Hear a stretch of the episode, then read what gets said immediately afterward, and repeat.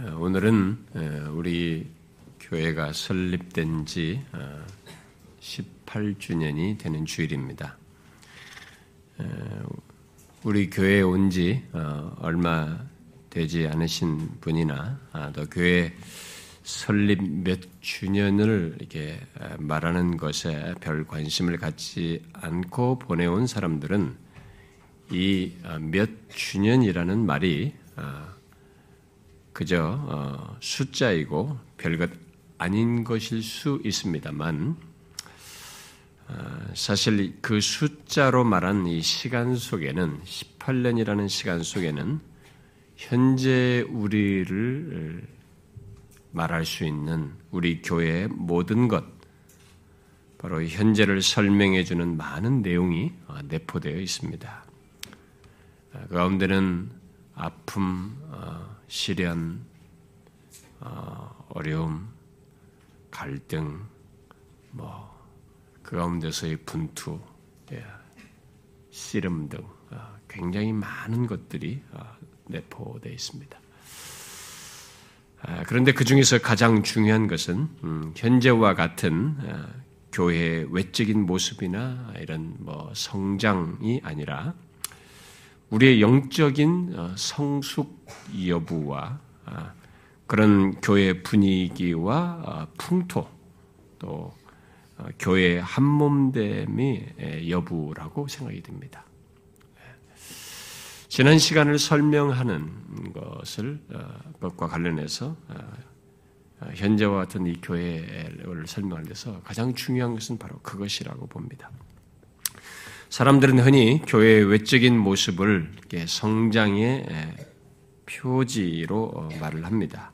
곧 교회 사이즈와 아, 사람들의 숫자로 어, 교회를 평가하고 어, 이렇게 성장 여부에 의해서 교회를 이렇게 판단합니다. 그리고 이런 외적인 것을 가지고 성장과 성숙으로 이렇게 보통 말을 합니다. 어, 수년 전에 제가 어, 교인이 뭐 만 명 정도 어, 된다고 하는 실제는 8천 명이라고 하는 2천 명을 이렇게 뻥튀기 하는지는 잘 모르겠어요.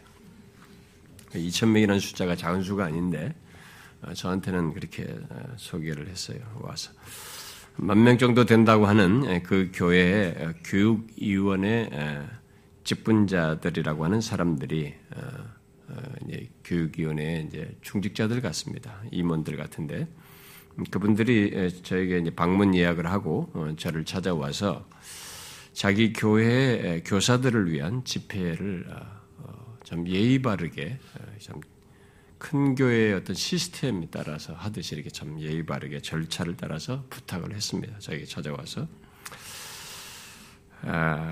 그, 그들은 저의 책을 읽었다고 하면서 아마 예수를 믿는다는 것을 읽었던 것 같은데 뭐 제 책을 읽었다고 하면서 어, 교사들을 위해서 필요한 말씀을 어, 전해달라고 했습니다. 그래서 약속을 하고 한 두세 달 뒤에 어, 제가 그 교회를 갔는데요. 교사들이 뭐 600명이라고 했는지 800명이라고 했는지 뭐 하여튼 그랬던 것 같습니다. 그런데 제가 무명자라서 그랬는지 뭐 한 한 400명 정도나 왔는가 뭐 그래서 보였습니다. 별로 그렇게 많지 않았습니다. 그런데 집행부에서 어, 일종의 이 교사 아, 세미나 성격이 있어서 예, 말씀 전한 뒤에 예, 교사들의 어떤 질의응답 시간을 좀 잠깐 가졌으면 좋겠다라고 부탁을 했어요. 저는 막 별로 이렇게 어, 달갑지는 않았습니다. 말씀을 전할 것이었기 때문에 음, 그런데 그래도 뭐 어, 그렇게 하자고 했습니다. 그런데 그 질문 시간에 한 서너 명이 질문했던 것으로 기억하는데 뭐 예, 전해진 내용과 관련된 질문은 아마 두 명 정도였던 것 같고요. 음, 그, 그, 중에 나머지 중에 어떤 한 사람이 좀 인상 깊은 질문을 저한테 했습니다.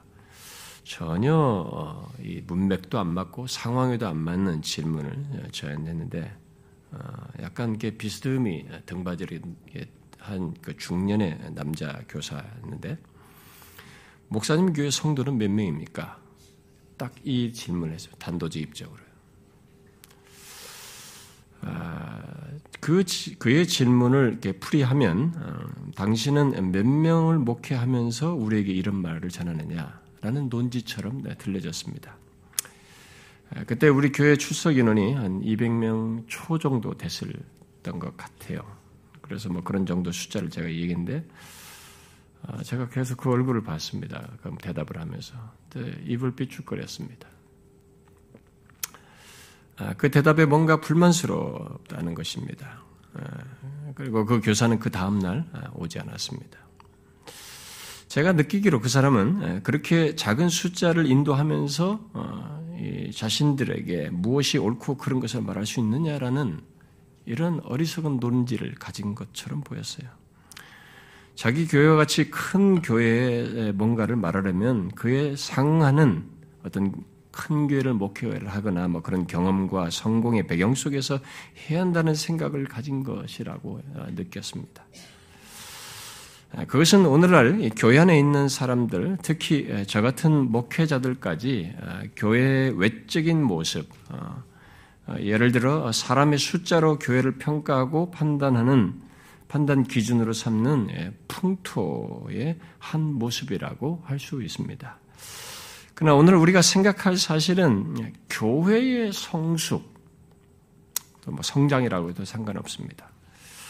또 교회에 속한 성도의 성숙은 그런 것으로 말하지 않는다는 것입니다.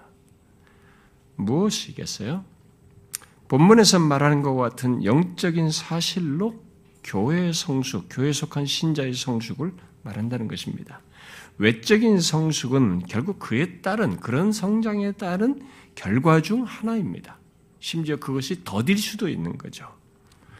저는 이 시간에 우리 교회 지난 18년을 회고하며 이 본문을 통해 우리 교회의 현재 모습과 상태에 무엇이 중요하고 또 미래에도 우리에게 무엇이 중요한지 그래서 무엇을 구해야 하는지를 살피려고 합니다. 이미 이 본문은 에베소서 강의에서 제가 상세하게 다 살폈고 또 교회론을 할 때도 이 내용은 또 다뤘습니다. 그래서 11절부터 16절의 이 내용들의 이 배경 속에서만 제가 이 15절을 좀 말을 하려고 하는데요. 그것을 위해서 먼저 잠깐 이 어, 배경을 좀 보면은요. 우리가 읽은 말씀은 예수 그리스도를 믿는 모든 사람들은 어, 그리스도의 한 몸이 되어 성숙해야 한다라고 우리 오늘 읽은 본문은 말을 하고 있습니다. 바울은 예, 우리가 읽지 않았습니다만 7절 이하에서부터 말한 모든 은사와 그리고 하나님께서 교회 주신 우리가 11절에서 읽은 뭐 사도든 선지자든 복음 전하는 자든 목사와 교사든 등등 이렇게 말씀을 전하는 사역자들까지 이런 사역까지 다 그리스도의 몸을 세우기 위해 있는 것이라고 말하고 있습니다. 그리고 그리스도의 몸을 세우는 것을 바울은 13절 이하에서 세 가지로 어, 세 가지 묘사로 덧붙여서 말을 하고 있습니다. 먼저 하나님의 아들을 믿는 것과 아는 일에 하나가 되는 것, 또 온전한 사람을 이루는 것, 그리고 마지막으로 그리스도의 장성한 분량이 충만한 데까지 이르는 것으로 말을 하고 있습니다. 바울은 이것이 그리스도의 몸을 세우는 것이요. 교회가 또 교회 안에 속한 모든 성도들이 이르러야 할 목표로 말을 하고 있습니다. 많은 사람들이 이 내용을, 이런 사실을 추상적으로 생각하거나 자기에게 실제적인 내용으로 이해하지 않고 교회에 다니는 사람들이 많이 있지만 만일 이 내용이 자기에게 실제로 가지고 있지 않으면 그 사람은 성도로서의 정상적인 이런 성장의 과정, 성도의 모습을 갖기 어렵습니다. 이 본문은 우리에게 아주 중요한 사실을 말하는 것입니다. 물론 이 내용들은 단숨에 되지 않습니다. 마치 사람의 성장처럼 성숙 과정처럼 긴 과정 속에서 된다는 것을 시사하고 있습니다.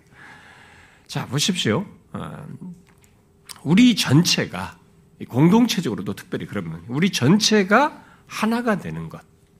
지상의 가시적인 교회로나마 이게 교회를 이루어서 가시적인 교회로 있는 우리들이 우리 전체가 하나가 되는 것.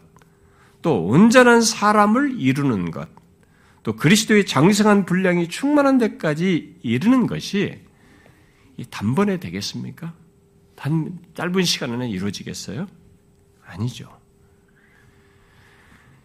이제 그런 성숙 성숙과 자라남이 실제로 있는 것을 우리들이 생각해 봐야 합니다.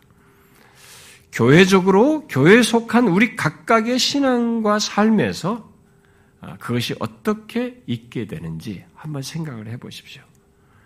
그리고 과연 우리는 아, 그러하고 있는지 아, 생각을 해 보자는 것입니다. 바울은 여기 성숙과 자라남의 과정에서 교회에 속한 지체들, 곧 모든 그리스도인들이 어린아이가 되지 아니하여야 한다고 말을 하고 있습니다. 그 사람의 속임수와 간사한 유혹에 빠져 온갖 교훈의 풍조에 밀려 요동하는 어린아이와 같은 모습을 넘어서야 한다. 라고 이 성숙을 말하면서 배경적으로 이 얘기를 하고 있습니다. 결국 이 말은 그냥 성숙되지 않는다는 것이죠. 교회적으로든 개인적으로든 성숙의 과정에는 우리를 흔드는 온갖 교훈의 풍조가 있다는 것입니다.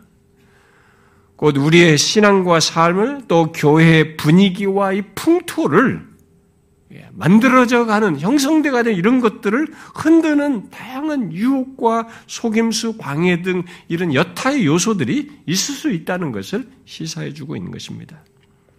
우리는 모두 어린아이로부터 영적으로 어린아이로부터 시작합니다. 나이가 많이 먹었어도 교회 공동체에 들어오면 예수를 믿기 시작하면 영적인 어린아이로부터 시작하는 겁니다.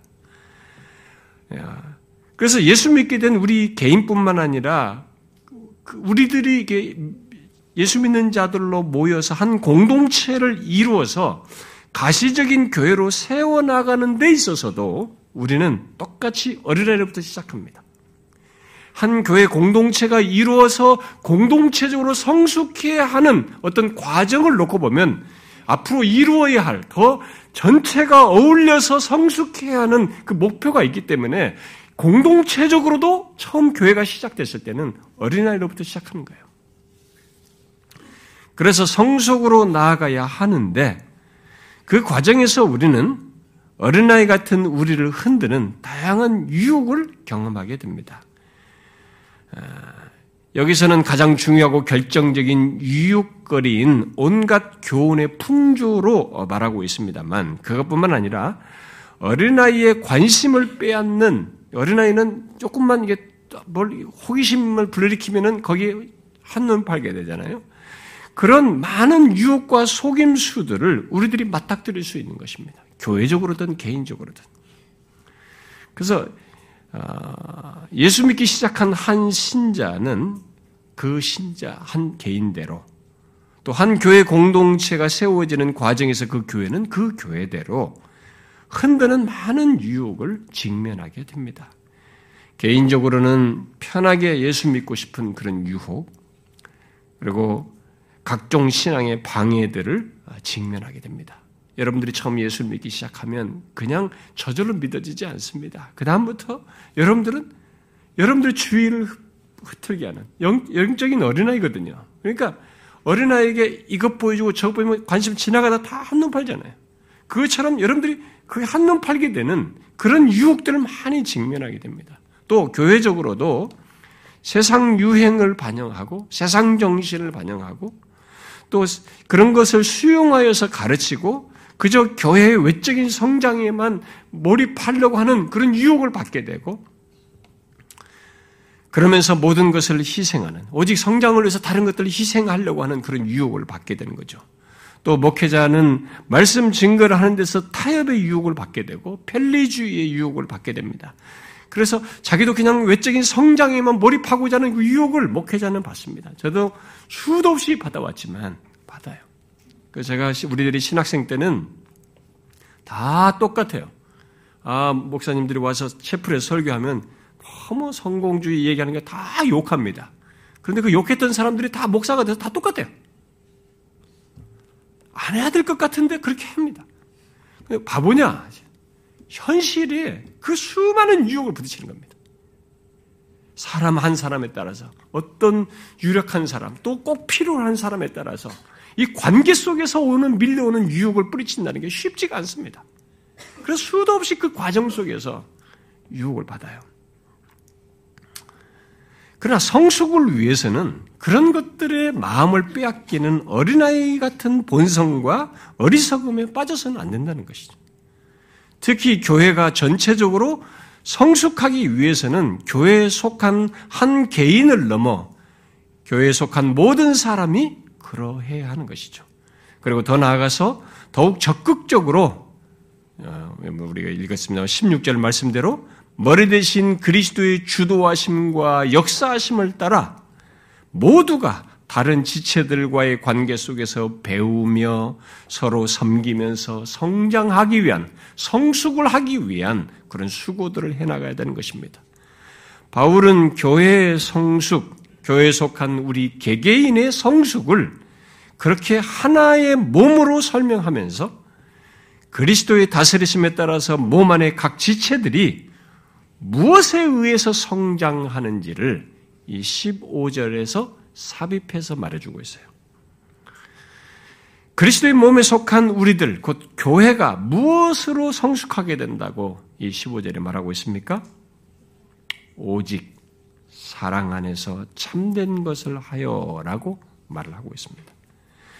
우리들이 그리스도에까지 자라는 것은 사랑 안에서 참된 것을 함으로써다라고 말을 하고 있습니다.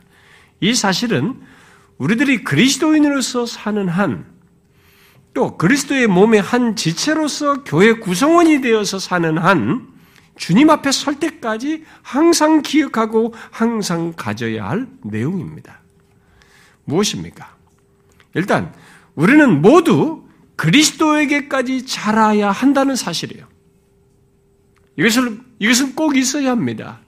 신자에게는.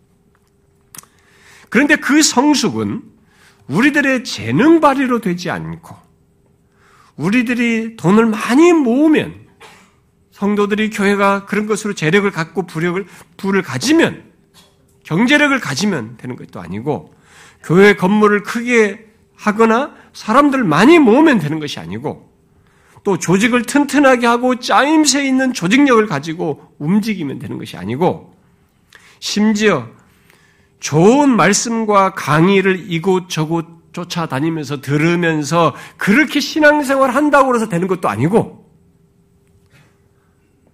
오직 그리스도의 몸 안에서 그리스도의 몸 안에서 함께 세워가는 중에 특히 사랑 안에서 참된 것을 함으로써 된다.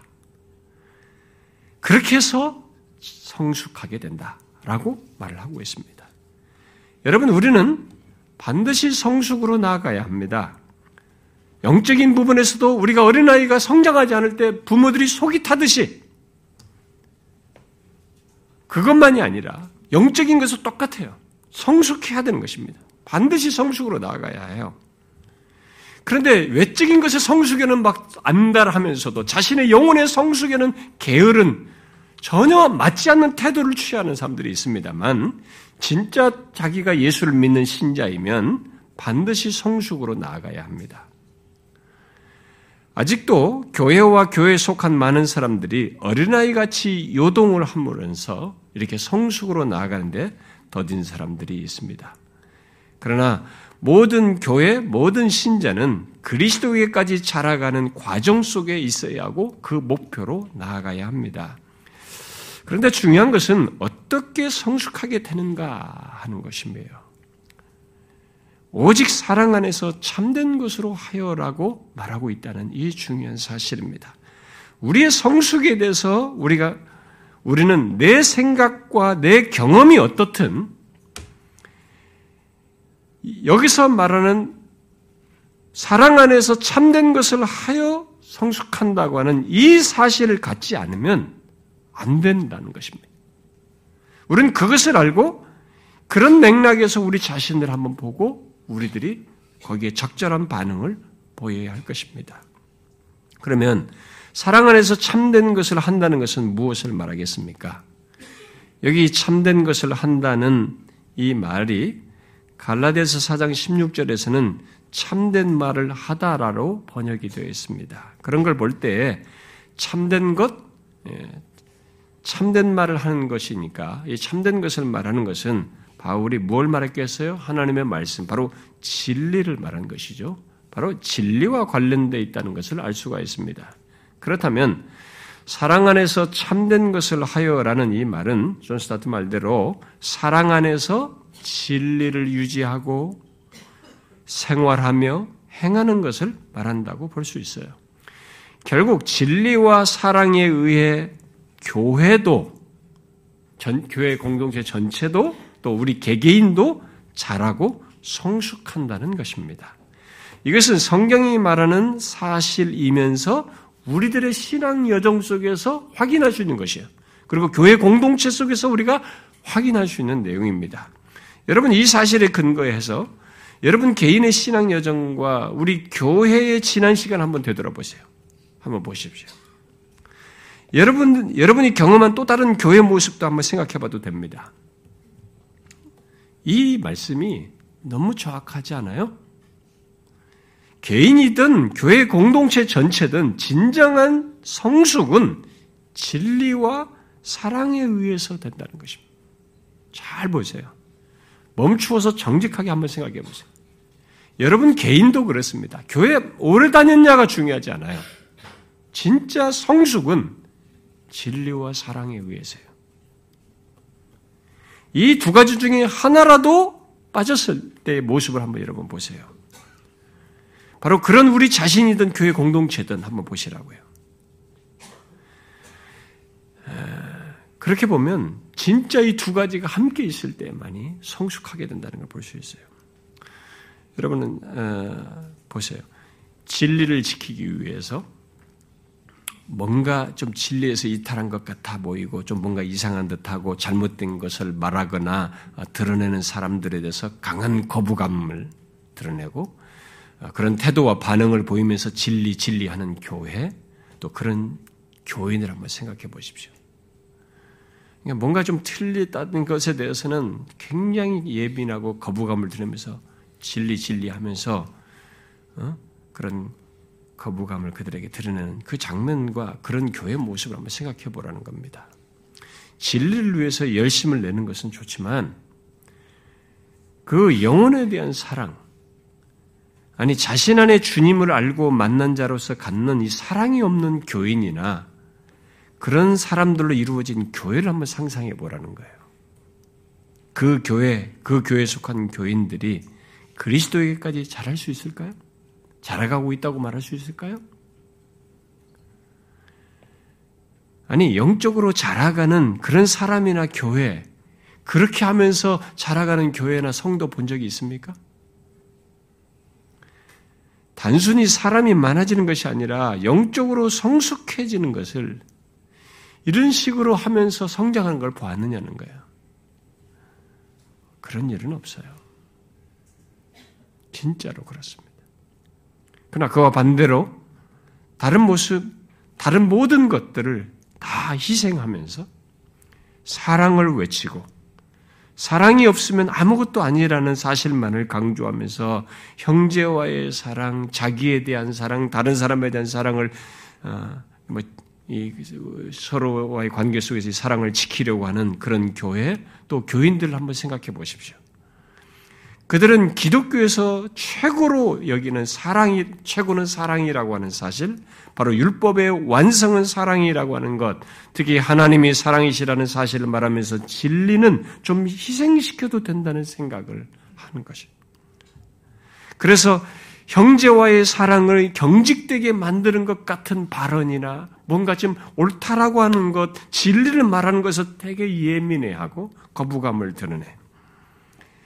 그래서 그저 그들에게 중요한 것은 다른 사람과의 관계요. 그 관계 속에서 갖는 친교와 하나 되는 모습. 그거예요.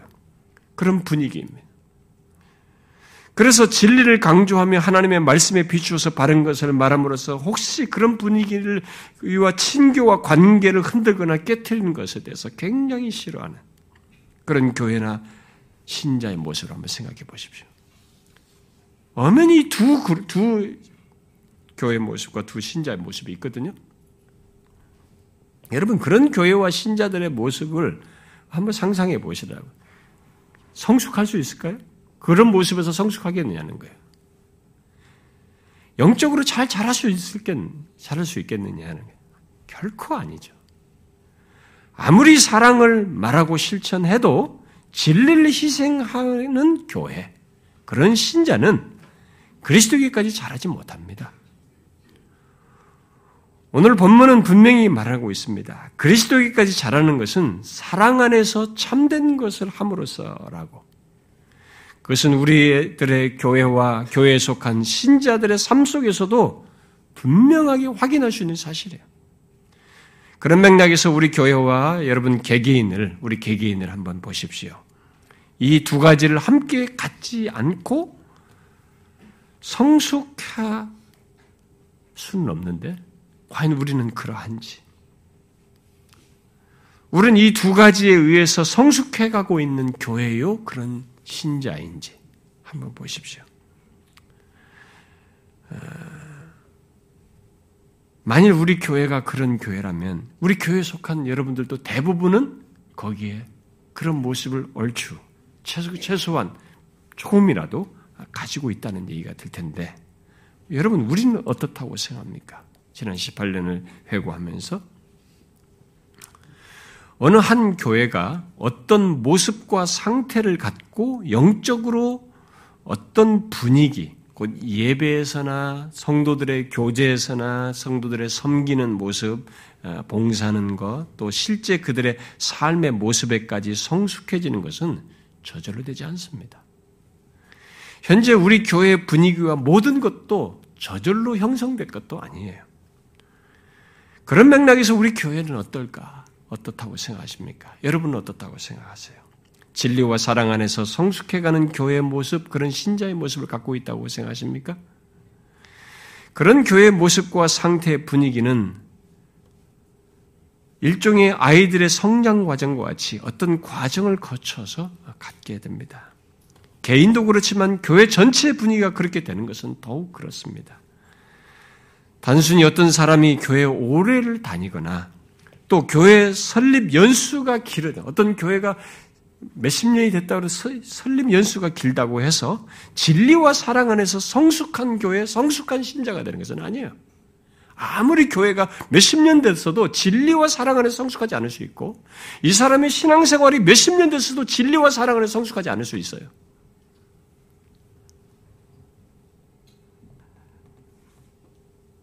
저는 그런 교회와 그런 신자들을 많이 봐왔어요.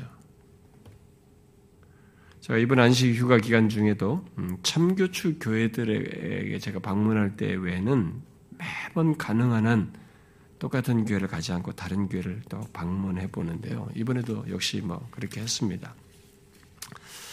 교회들마다 다 각각의 그 교회 그들의 모습과 분위기, 뭐 예배부터 그들의 교제하는 것, 활동, 나눔들 뭐 그런 것들이 다 모습이 다 있습니다.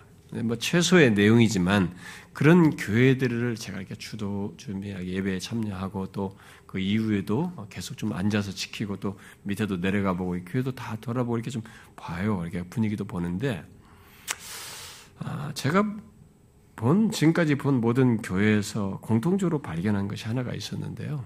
어, 그것은 눈에 띄는 참 아름다운 참 어, 성가대를 가졌던 아주 잘 짜여진 어, 예배를 드리던 또 사람이 또 많지 않은 교회라 할지라도 그들의 예배와 그 예배 이후에 그들의 활동 같은 거 작은 뭐 얼마 되지 않지만 그런 것들을 보면서 공통적으로 발견한 것은 너무 사람이 중심적이다는 거예요.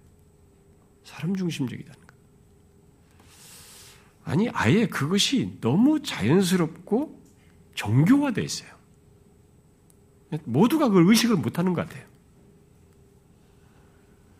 그래서 예배 분위기며 이 성가대들의 찬양이며 예배 속에서의 말씀과 여타의 순서까지 그런 식으로 흘러가요. 특히 예배 속에서의 말씀에서 그 말씀을 통해서 이 하나님의 말씀에 이 하나님의 말씀이잖아요. 그러니까 이 계시자이신 하나님이 드러나야 되는데 하나님이 드러나기보다는 그래서 그 계시자이신 하나님의 생생한 그 음성이 그 메시지가 생생하게 전달되어지고 그것이 들려져야 하는데 초점이 자꾸 우리를 위하는 거예요. 나를 위하는 말씀. 하나님을 통한 하나님을 얘기하면서 나의 개발과 자기 개발이죠. 이 땅에서의 안정과 축복 이쪽으로 거의 비중이 다 들어져 있어요.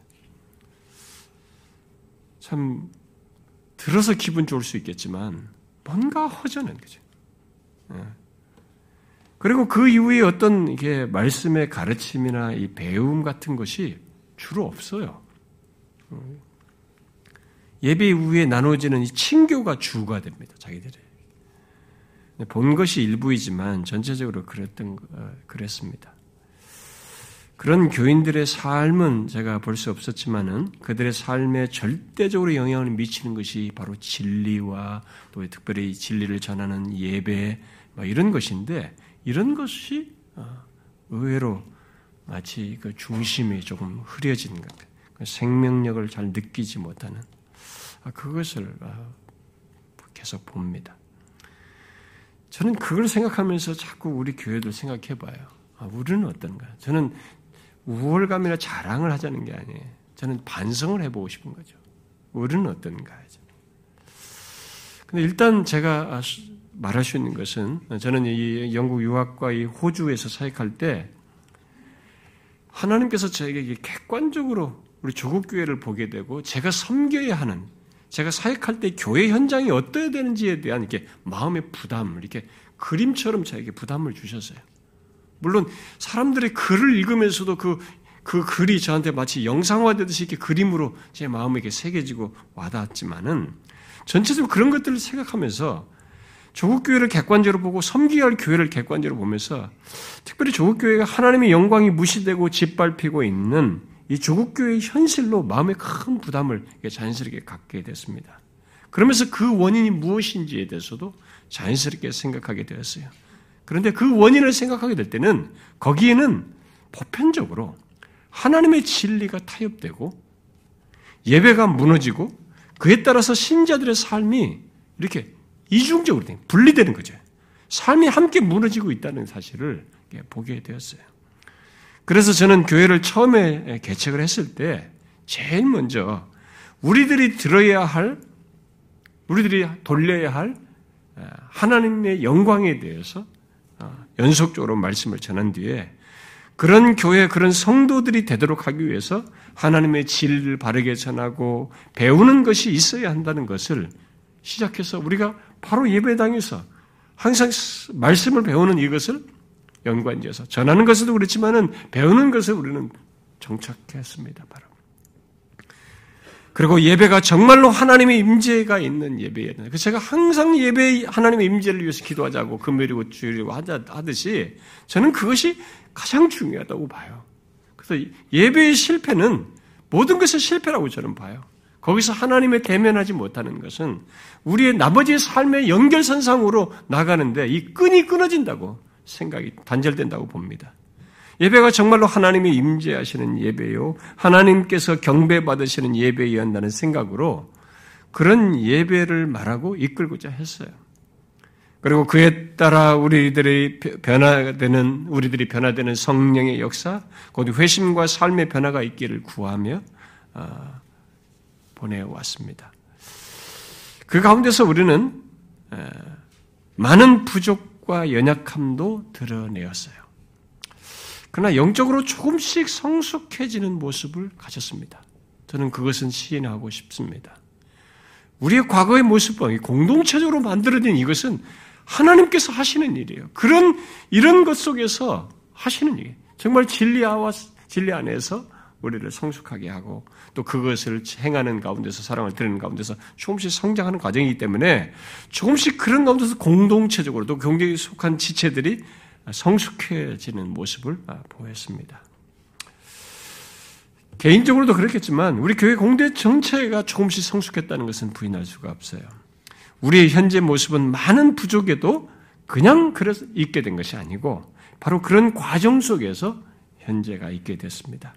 예나 지금이나 영적으로 무너진 세대 그리고 그런 교회와 신자에게는 보통 세 가지가 무너져 있게 되거든요.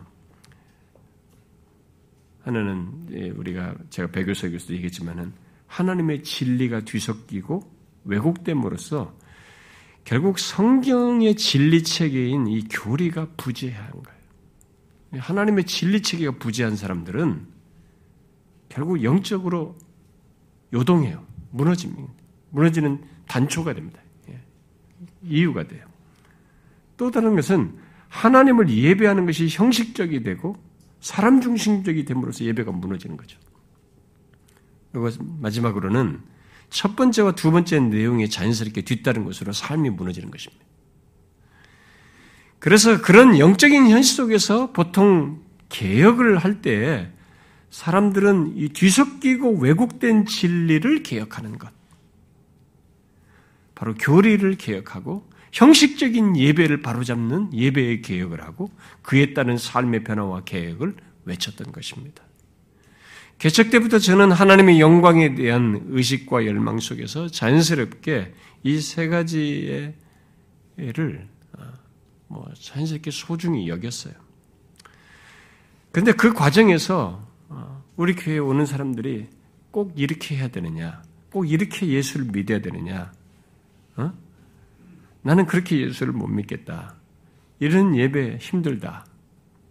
성가대도 없고 각종 음악 악기도 없는 것도 불편해요. 어, 불평 얘기가 되고 예배가 그러다 보니까 뭔가 너무 이렇게 엄숙하기만 하지 경직된 것 같다. 뭐 이런 얘기들. 그 밖에도 말씀으로 인해서 씨름하는 가운데 불만과 불평, 거부, 많은 토를 다는 얘기들을 들어왔어요. 물론 지금도 오시는 분들은 계속 그러세요. 어, 한동안 그러십니다. 그러다가 어떤 분들은 못 버텨서 나가기도 하고 그러시죠. 그런데 지금 돌이켜보면 그런 사람들이 변화되어야 하지만 저를 위시해서 우리 교회 성도들은 그런 반응에 그런 반응을 대하는데 많은 부족과 연약함을 드러내었어요. 그건 우리가 시인해야 될 내용이고 또 시인하고 싶습니다. 그렇게 거부 반응을 드러내고 뭔가 하는 이런 것들에 대해서 우리가 잘 인내하며 가는 모습도 있었지만 우리는 그런 모습에 대해서 그리고 은근히 이렇게 성장하는 과정 속에서 우월감을 드러내는 모습을 드러냈고 또 교만하게 모습도 드러냈고 또 쉽게 판단하고 정지하는 모습까지도 드러내었어요. 지금은 좀 덜하지만 이전에는 그런 부족이 많이 드러났습니다. 그런 모습이 보일 때마다 하나님께서는 아, 바로 본문에서 말하는 이 사실을 저와 우리 교회 성도들에게 아, 상기시켜 주셨어요. 물론 저에게 먼저 감동을 주셔서 제가 그것을 수도 없이 반복해서 많이 말했습니다. 그리고 성경을 볼 때마다 말씀을 전하는 가운데 그 본문 속에 그런 것이 나왔기 때문에 그때마다 그런 것들을 많이 상기했어요. 우리들이 기형적으로 자라지 않고 바르게 자라기 위해서는 진리만으로는 또 바른 것만으로는 교리를 가르치고 배우는 것만으로는 되지 않고 그것과 함께 사랑이 있어야 하고 그것과 함께 자라야 한다는 것이 성경이 말하는 사실이어서 우리는 그런 것들을 계속 어떤 어려움을 겪을 때마다 상기했습니다. 그러나 여러분 모두가 알다시피 이 명확한 대답을 진리와 사랑에 의해서 자라나는 이 명확한 대답을 우리 현 속에서 갖는 것은 쉬운 일이 아닙니다. 남 얘기하지 말고 다른 사람이 나에게 어떻게 해준 걸 말하지 말고 내가 한번 그것을 해본다고 생각해 보시면 내가 나 개인만이 아니라 공동체 관계 속에서 하는 것을 한번 생각해 보면 이게 정말로 쉬운 일이 아닙니다. 그것은 듣고 배운 말씀을 따라서 행하는 것을 나 하나로 끝내지 않고 다른 사람을 향해서 드러내야 하는 것이고 그 과정 속에서 나를 끝없이 부인하고 진리를 희생하지 않는 가운데서 상대를 사랑해야 하는 이 수고를 내가 인격적인 반응을 하면서 드러내야 되기 때문에 이게 쉽지가 않아요. 우리는 그것을 그렇게 하는 것이 쉽지 않다 보니까 우리들이 부족을 그동안 많이 들어요. 저부터 우리의 부족과 문제와 많은 실패를 드러냈어요. 그러나 그것을 통해서 조금 알게 됐습니다. 아직도 진리와 함께 사랑을 행하는데 부족하지만 우리는 이 명확한 대답을 경험적으로 알게 됐어요. 그래서 이 경험적으로 알게 된 것을 내 스스로는 안 되기 때문에 성령의 도우심을 구하며 씨름하는 것을 배웠어요. 그렇지 않습니까? 교회 우리에서 오래 함께 하신 분들은, 특별히 리더 여러분들은 그렇지 않나요? 그런 과정 속에서 그나마 지금의 모습이 있게 된 것입니다. 물론 우리는 아직도 멀었습니다. 아직도 우리는 이 놀라운 사실을 잊고 오직 진리만을 말하면서 행하는 잘못을 범하기도 합니다. 그러나 저와 여러분은 그런 우리들로 씨름하고 있습니다. 그런 편향된 모습으로 인해서 실수하는 우리들 때문에 아파하고 씨름하고 있습니다. 그리고 계속 주의 도우심을 구하고 있습니다. 우리는 계속 진리와 함께 사랑 안에서 행하는 것을 생각해야 합니다. 저는 어떤 개인 신자든 그리고 교회 공동체든 그리고 사역을 하는 목회자든 다 이것을 이론이 아니라 경험 속에서 세월을 거쳐서 생생하게 경험해야 된다고 봐요. 그렇지 않고는 성숙이 안 이루어져요. 우리의 성숙은 오직 진리와 사랑에 의해서만 됩니다. 그것이 아닌 다른 모습, 그 사랑이 사랑 이것이 아니고 외적으로만 어떻게 괜찮아 보이는 그저 사람들 많고 친교가 활발한 것만으로는 그리스도에까지 자라는 성숙이 아니에요. 그것은 우리들끼리 만족하는 겁니다. 진리와 사랑에 의해서 성숙하지 않고 진리 같은 것이 결핍되어 있어요. 타협해요. 사랑하고 있어 서로가 친교가 좋아요. 이런 것들은 우리끼리 만족하는 겁니다. 그런 교회 분위기는 괜찮고 굉장히 성숙한 것 같지만 성숙하지 않아요. 흔들려요. 진리가 부재하게 되면 요동하는 것입니다. 자기들끼리 만족하는 것이죠. 제가 반절히 간절히 바라는 것은 우리 교회가 우리 교회 안에 속한 성도들 한 사람 한 사람이 진실로 진리와 사랑에 의해서 성숙해지는 것입니다. 물론 그것을 실제로 갖는 것은 쉽지 않다고 얘기했습니다. 이미 우리가 지난 18년 동안 경험했듯이. 그러나 잊지 마십시오. 우리들이 진리와 사랑으로 자라는 것은 우리 스스로 하는 것은 아니에요. 그게 힘이 되는 것입니다. 진리와 사랑은 성령 하나님께서 우리 안에서 역사하셔서 갖게 되는 것입니다. 그러므로 성령 하나님의 감동과 인도에 예민하면서 거기에 따라서 자신의 부족이 있을 때마다 그의 도우심을 구하면서 가면 되는 거예요. 성령 하나님은 진리의 영이실 뿐만 아니라 그의 성령의 아홉 가지 열매, 첫 번째 열매가 뭡니까? 사랑이에요. 사랑의 열매를 맺게 하시는 분이십니다. 우리 안에서. 사랑이 안 되는 우리를 계속 권면하시고 그리스도께서 너를 얼마나 사랑하셨는지를 계속 상기시키셔서 내 자신을 부인하면서 그래도 본성이 불쑥 나왔었던 우리가 또다시 하나님 앞에서 돌이키면서 하도록 하는 사랑의 열매를 맺도록 계속 역사하시는 분이시란 말이에요. 그러므로 우리는 성령께서 그의 말씀으로 이끄시며 생각나게 하시고 감화 감동하셔 우리를 자각하시는 바를 따라서 그의 말씀을 듣고 배우고 따르도록 하시는 그 인도를 따라서 내 본성과 내 원함, 내 판단이 아니라 그 말씀을 통해서 이끄시는 성령을 따라서 움직이면 됩니다. 여러분, 하나님의 말씀을 통해 무엇이 옳고 바른 길인지 알게 되었거든. 이제는. 그리고 계속 그런 것을 알게 되거든. 이제 그것을 어떻게 사랑 안에서 행할까를 생각을 하십시오. 우리 개개인이 모두가 그러해야 하는 것입니다. 그래야 그런 교회 공동체로 우리가 세워지는 것입니다. 그래서 우리 교회 예, 전체적으로 성숙되는 모습, 그리고 그 가운데 여러분 개개인이 성숙되게 되는 그 다른 길이 없는 이 길을 우리는 가야 돼요. 우리가 다른 막, 뭐, 멋진 것들을 여기서 만들고 세상의 방법을 도입하고 이렇게 한다고 해서 우리가 성숙하지 않아요. 진짜. 이 영혼의, 영적인 세계, 하나님의 통치 속에서 있는 하나님의 백성의 세계, 그의 교회의 세계는 다른 길로 성숙하지 않습니다. 진리와 사랑에 의해서요.